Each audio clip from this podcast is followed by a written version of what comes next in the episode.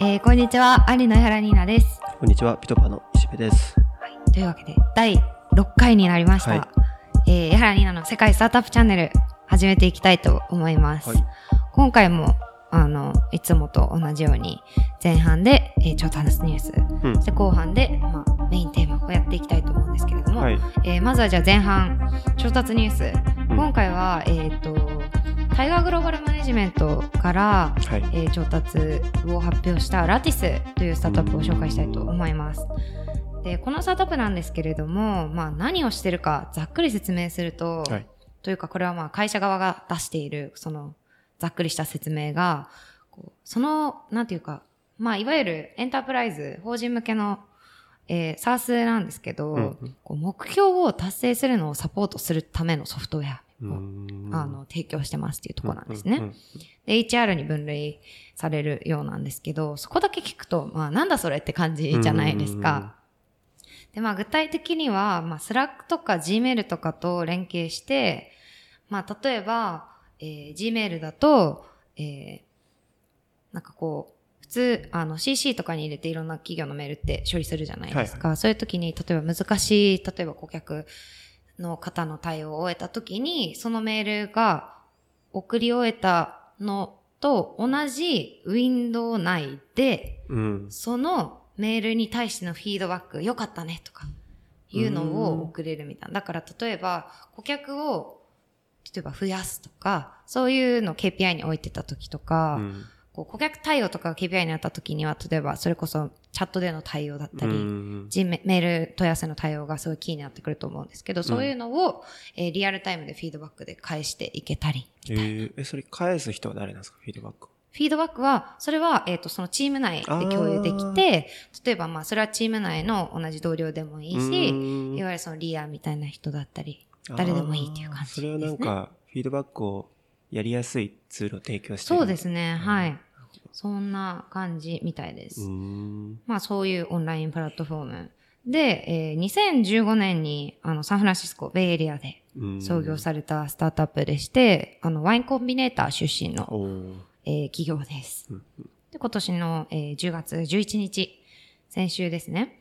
先週に、えータイガーグローバルマネジメント社を、えーリード投資家として25ミリオンドルの調達を発表してます。あの、情報をね、全然開示しないことで 有名な、前回もそうです出てますね。ニューヨークのヘッジファンド、うん。タイガーグローバルマネジメントなんですけれども。はい。で、この、あの、ラティス側として、えーえー今回、まあ、これがシリーズ C での調あ C なん達ですねなので、結構ね、この4年ぐらいで、創業から4年ぐらいでね、C までうん。持ってきてるのはすごいなと思うと同時に、やっぱりその時代の流れみたいな、こういう今までちょっとマンパワー的にやってきたものをソフトウェア管理しようみたいな流れとか、なんて言うんでしょうね。ソフトウェア的に管理するとか、うん。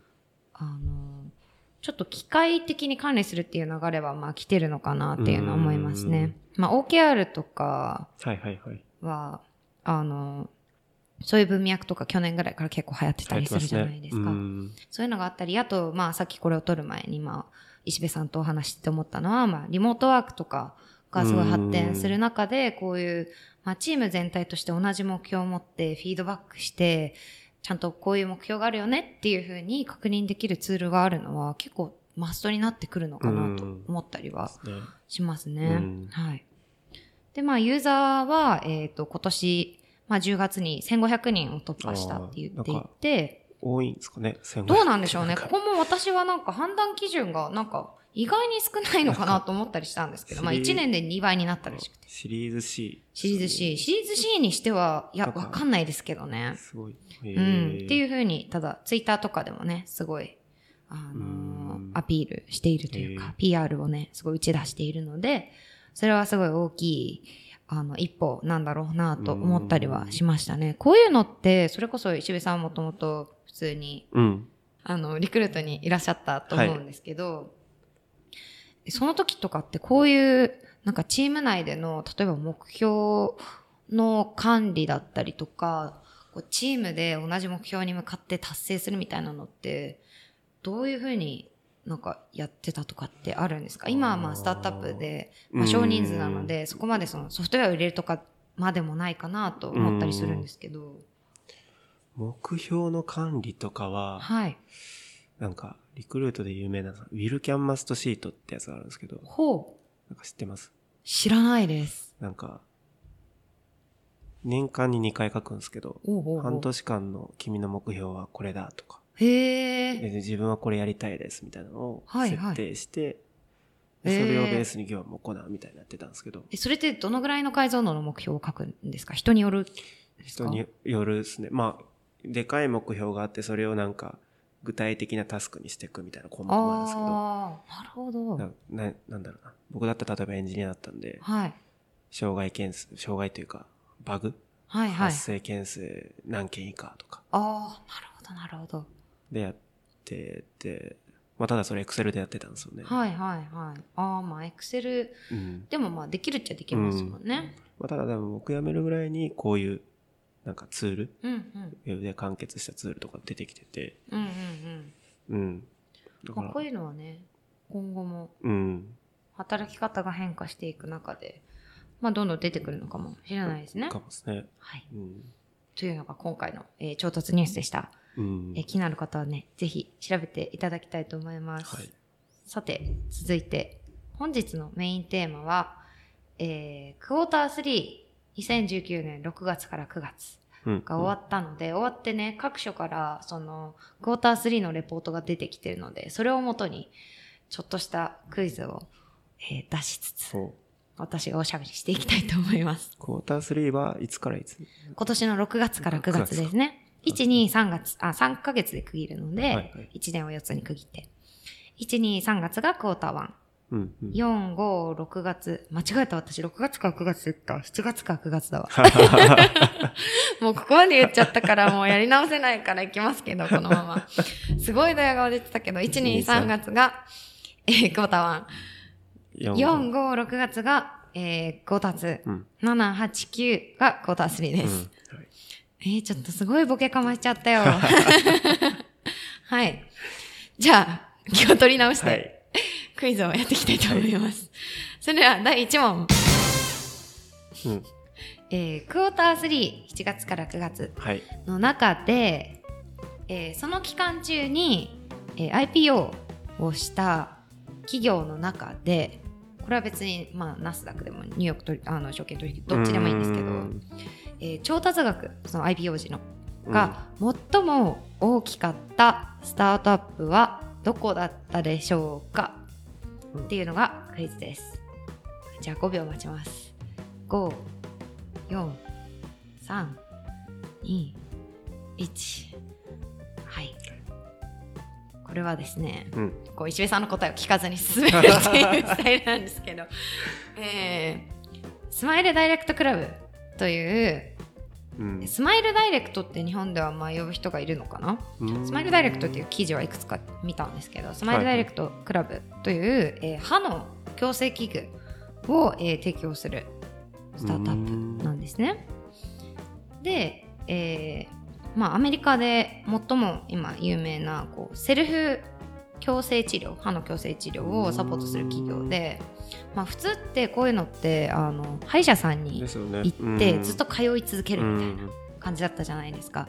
でもそうじゃなくてこうウェブサイトで、まあ、いくつか、まあ、アンケートというか質問に答えた後に一応、まあ、近くの歯医者さんというか店舗に行って、えー歯の 3D スキャンを取るか、うん。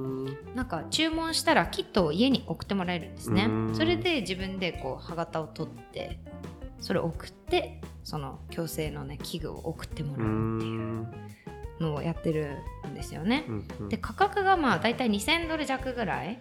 おなのでまあ20万ぐらい。え。ーでもこれってなんか歯科医院実際に行って矯正治療を行うよりも結構格安らしい破格らしくて。矯正ってそんなかかるんですね。そうらしいです。結構めっちゃかかるらしい、えー。数分の1って言ってるからめめっちゃかかるらしい。私もやったことないんですけど弟がやってたんですやってたんですけど、そうなんですよね。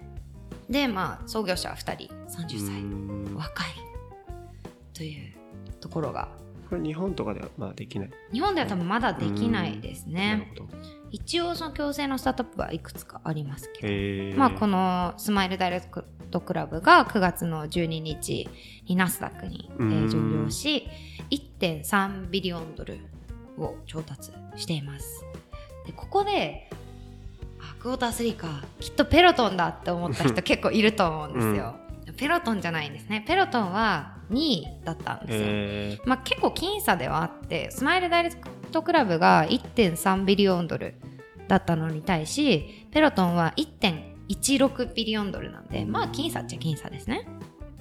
まあナスダック。に、あの Pelotonも同様に9月25日に、えー上場をしております。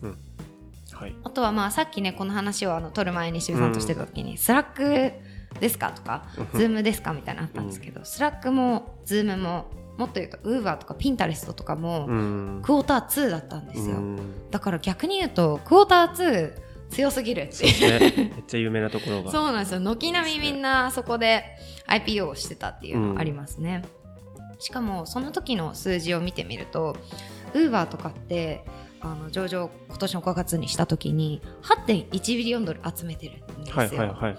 だから今回の1位のスマイルダイレクトクラブのまあ7倍8倍はないけどぐらいうん。でやっぱすごいなと思って。そう見てるとその2位の Slackはまあ4.56 billion。そうね。